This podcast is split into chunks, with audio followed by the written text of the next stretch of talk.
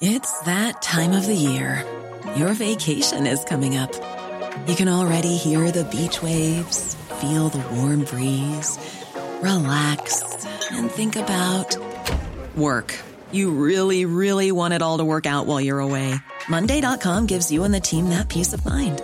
When all work is on one platform and everyone's in sync, things just flow wherever you are. Tap the banner to go to Monday.com.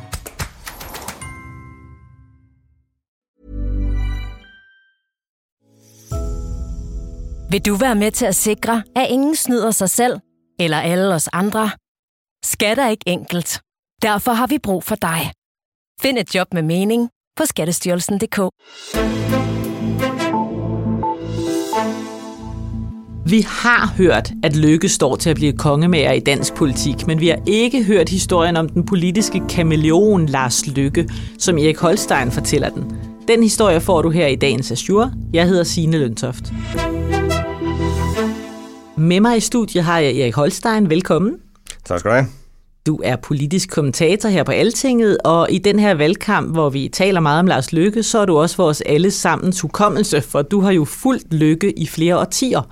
Hvornår stødte du første gang på Lars Lykke Rasmussen?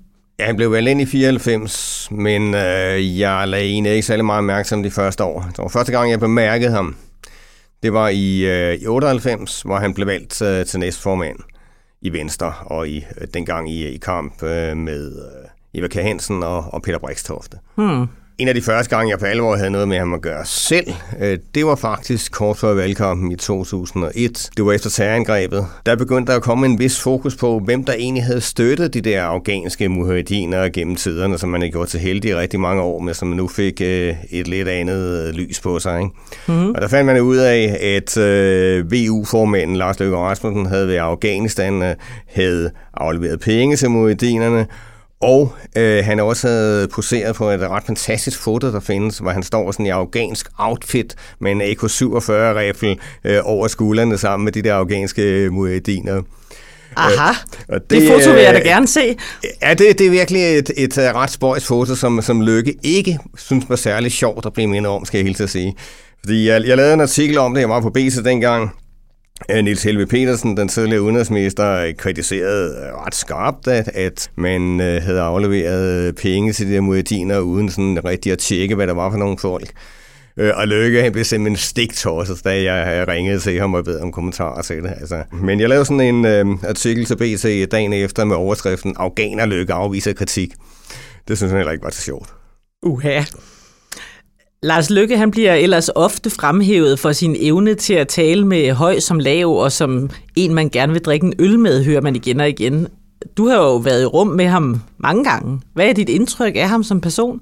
Altså, det synes virkelig, man kan bruge den der øh, floskel, som øh, ellers bliver brugt til, til ulidelighed, men den floskel, der hedder, at, at, at det, det er en mand, der er, har mange facetter. Det er en øh, modsætningsfyldt person. Altså, han har jo utrolig mange kvaliteter, Øh, han har også øh, enormt store svagheder.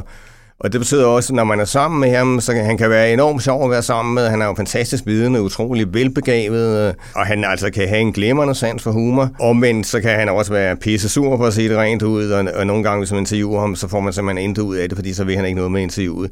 Øh, så han er virkelig i alle hjørner, den mand. Er der nogle særlige episoder, du kan huske, som fortæller noget om ham? Jamen, jeg tænker mere på hans politiske karriere som sådan, så synes jeg, at, at der er nogle ting, der, der springer i øjnene. Altså man kan sige, på successiden, der kan man jo nævne hans øh, indsats på sundhedsvæsenet, hvor han var med til at forbedre kraftbehandling rigtig meget, ikke? Og, og hans øh, utrolige kampvilje. Altså jeg tror, vi alle sammen husker, øh, da han blev dømt øh, død og begravet øh, som venstreformand, og så øh, får lavet et eller andet øh, vildt trick på, på Christian Jensen nede i den der berømte eller berygtede kælder i Odense. Ikke? Altså det, det viser nogle af Lykkes kvaliteter, når han er allerbedst til det der taktiske spil, øh, hvor han ser muligheder, hvor alle andre har opgivet.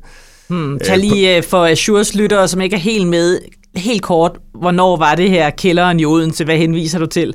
Jamen, det var i 2014, øh, det der formandsopgør, hvor Christian Jensen var meget, meget tæt på øh, at, at vippe og muligvis havde gjort det, øh, eller havde kunne gøre det, hvis han havde Øh, stået fast og, og øh, fået sine støtter til at stå fast. I stedet så laver han en deal med Lykke, som han jo den grad kom til at fortryde siden hen. Men det er sådan på plussiden. Ikke? På minussiden, der, der kan man jo nævne sådan noget som Lykkes, en af Lykkes første internationale optrædener, øh, da han skulle være vært for den der klimakonference i København, jeg tror det er 2009, altså hvor, hvor, det, hvor det sejlede, og hvor han fik øh, meget kritik for at være uforberedt, og det, det, det gjorde et, et ret uskyndt øh, indtryk. Ikke? Og, og så må man selvfølgelig også sige, altså alle de der billedsager, han har haft hen ad vejen, det betød jo, at, at Venstre fik et katastrofevalg ved Europaparlamentsvalget i 2014, fordi der havde været endnu en sag øh, om Lykke og hans privatliv og hans private økonomi lige før valget.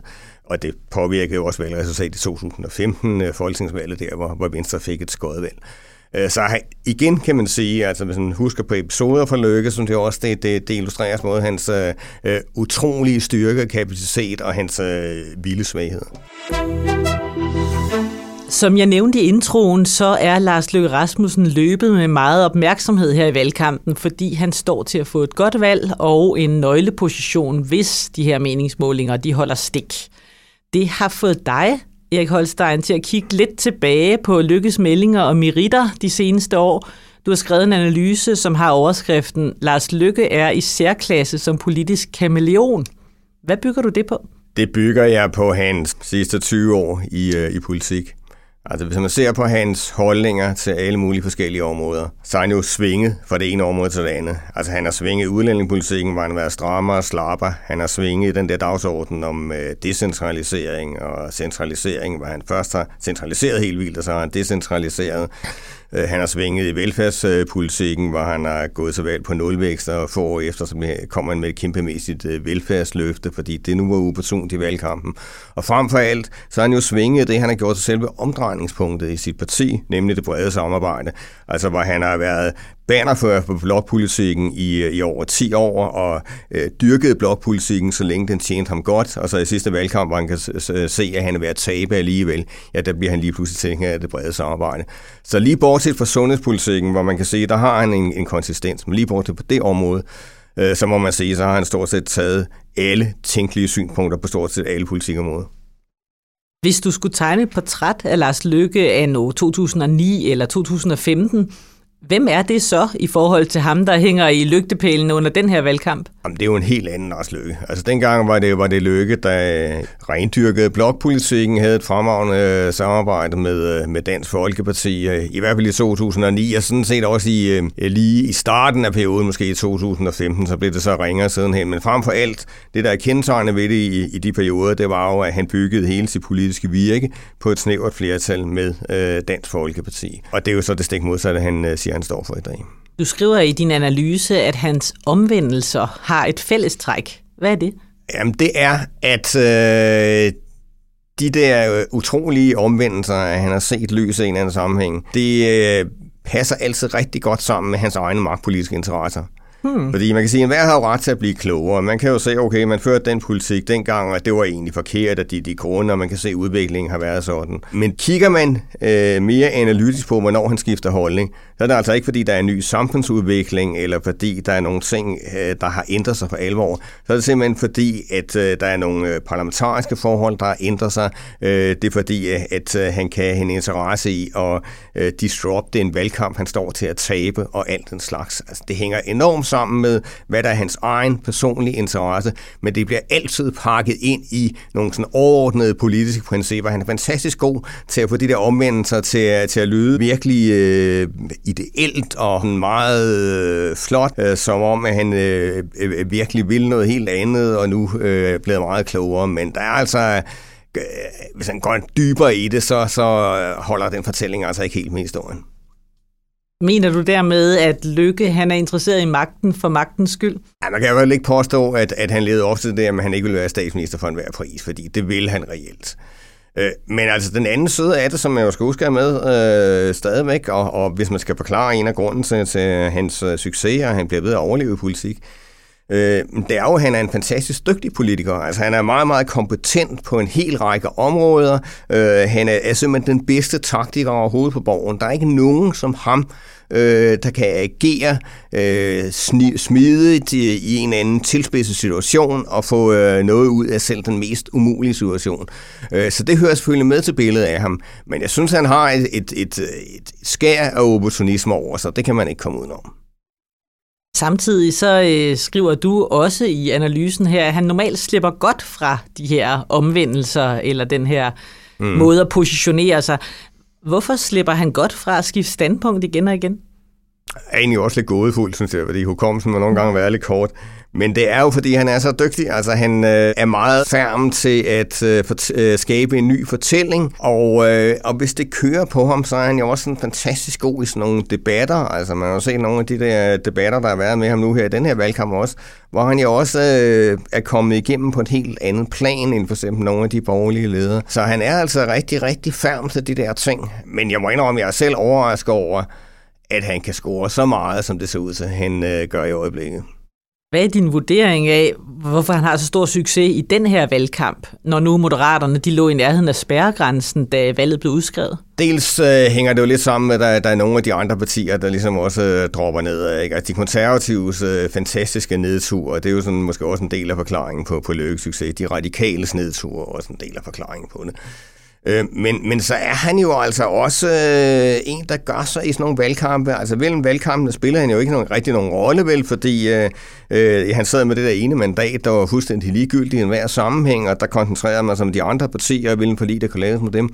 Men her i valgkampen, der kommer han til sin ret. Altså, der, han er måske den eneste, der for alvor sådan, kan udfordre Mette Frederiksen, når det kommer til stykket. Jakob Ellemann kan også få en god dag, men, men Lykke har alligevel også en, en anden pontus, øh, som gør, at han øh, øh, virkelig slår, øh, slår igennem i sådan nogle debatter. Så det er ikke overraskende, at han går frem i valgkampen, men altså, at han går frem for, øh, for noget, der ligner 2,5 procent lige over spærregrænsen til, til nu over 10 procent. Øh, det er godt nok vildt. Som vi har sagt flere gange, som det ser ud i meningsmålinger lige nu, så kan mandaterne falde sådan ud, at Mette Frederiksen står til at blive statsminister, mens Lykke han sidder med de afgørende mandater. Hvis nu det kommer til at holde, hvilke scenarier ser vi så ind i, Erik Holstein? Jamen, det bliver et øh, utroligt langsommeligt, øh, et utroligt øh, spændende og frem for alt et, et utroligt kaotisk forløb. Altså, der kommer en lange regeringsforhandlinger, hvor Lykke vil prøve at opnå noget til den ene søde og til den anden søde. Øh, og altså, der kan jo gå øh, adskillige uger. Vi kan komme hen i nærheden af jul, før vi får en ny regering, hvis øh, det kommer til at ske. Det er jo noget, som mange journalister, øh, og til en vis grad også mig selv, synes er, er rigtig spændende, og, og som øh, jo altså slår Borgen og, og andre øh, politiske fiktionsserier, i, altså med adskillige hestelængder. Men øh, altså, det er jo også en lidt bizarre situation, øh, så... Øh, Ja, lad os se, men altså, det, det kedeligt bliver det i hvert fald ikke. Hvilken type politik vil en regering med for eksempel Mette Frederiksen som, som statsminister og Lykke som, øh, som siddende på de afgørende mandater komme til at føre? Jeg tror, det bliver sådan meget teknokratisk politik, øh, fordi man skal tænke på, øh, Lykke har det der erhvervsbagland, og hans politik er jo meget præget af det. Man kan tage hans skattereform for eksempel øh, som Cepos har kritiseret for at øh, koste en arbejderfamilie 10.000 om året, hvor Cepos har sagt, at det er den mest uligskabende reform i 20 år, hvis man gennemfører den. Øh, det er godt nok en kritik, der vil noget. Og, så han har den der globaliseringsdagsorden og en sådan ret øh, liberalistisk øh, øh, skattepolitik. Men derudover må man sige, at, at, at, at hvis man lytter til Lykke, øh, så mener han jo temmelig meget om øh, Bjarne Korydon, ikke? Kort, han, han stod altid og snakkede om den nødvendige politik. Ikke? Lykke, han snakker om sådan fornuftens politik. Altså, det er lidt det samme. En politik, som øh, man forsøger at, at plukke holdningerne ud af. Sådan en eller anden form for teknokratpolitik, øh, som de store partier så skal enes om. Og det vil jo være stik imod Mette Frederiksens projekt. Hun har jo netop forsøgt at få sit parti væk fra Torning og korridoren Så øh, hvis det er, at... Øh, det ender med en regering, hvor øh, Mette Frederiksen øh, måske er statsminister, og Lykkes har en fremtrædende post, og han i virkeligheden øh, svinger takstorken, fordi han har de afgørende mandater. Så kan det altså blive et mareridt for øh, Mette Frederiksen, fordi det vil jo fuldstændig ødelægge hele det projekt, hun har øh, med Socialdemokratiet. Lykke vil jo forsøge at føre øh, Socialdemokratiet tilbage i retning af, af korridorlignende. Så hvis det sker, så tror jeg, at øh, der vil være en del socialdemokrater, der vil ønske tilbage til den tid, hvor det kun var Margrethe Vestager, der var problem på den. Vil det være lettere for Frederiksen at være i regeringen med de radikale? Ja, det giver selvfølgelig nogle andre problemer i forhold til udlændingepolitikken stadigvæk. Der, der, de er jo, hun er jo lidt mere på, på linje med Lykke, men problemet er altså, jeg tror, at Socialdemokraterne, de, øh, de synes, at det aller værste, der kan ske for dem, det er at komme alene i regeringen med de radikale. Og så synes de så nok lykke at, at mindre onde. Men altså spørgsmålet er, om, om, om det holder, øh, når det kommer til stykket, fordi lykke vil jo være en langt farligere modspiller for hende. Erik Holstein, tak fordi du kom forbi Azure. Selv tak. Og også tak til dig, der lytter med. Hvis du ikke kan få nok af politik og valgkamp, så husk, at Altinget holder politisk fredagsbar med fri adgang og paneldebat på fredag. Jeg håber, vi ses. Jeg hedder Signe Lønsoft.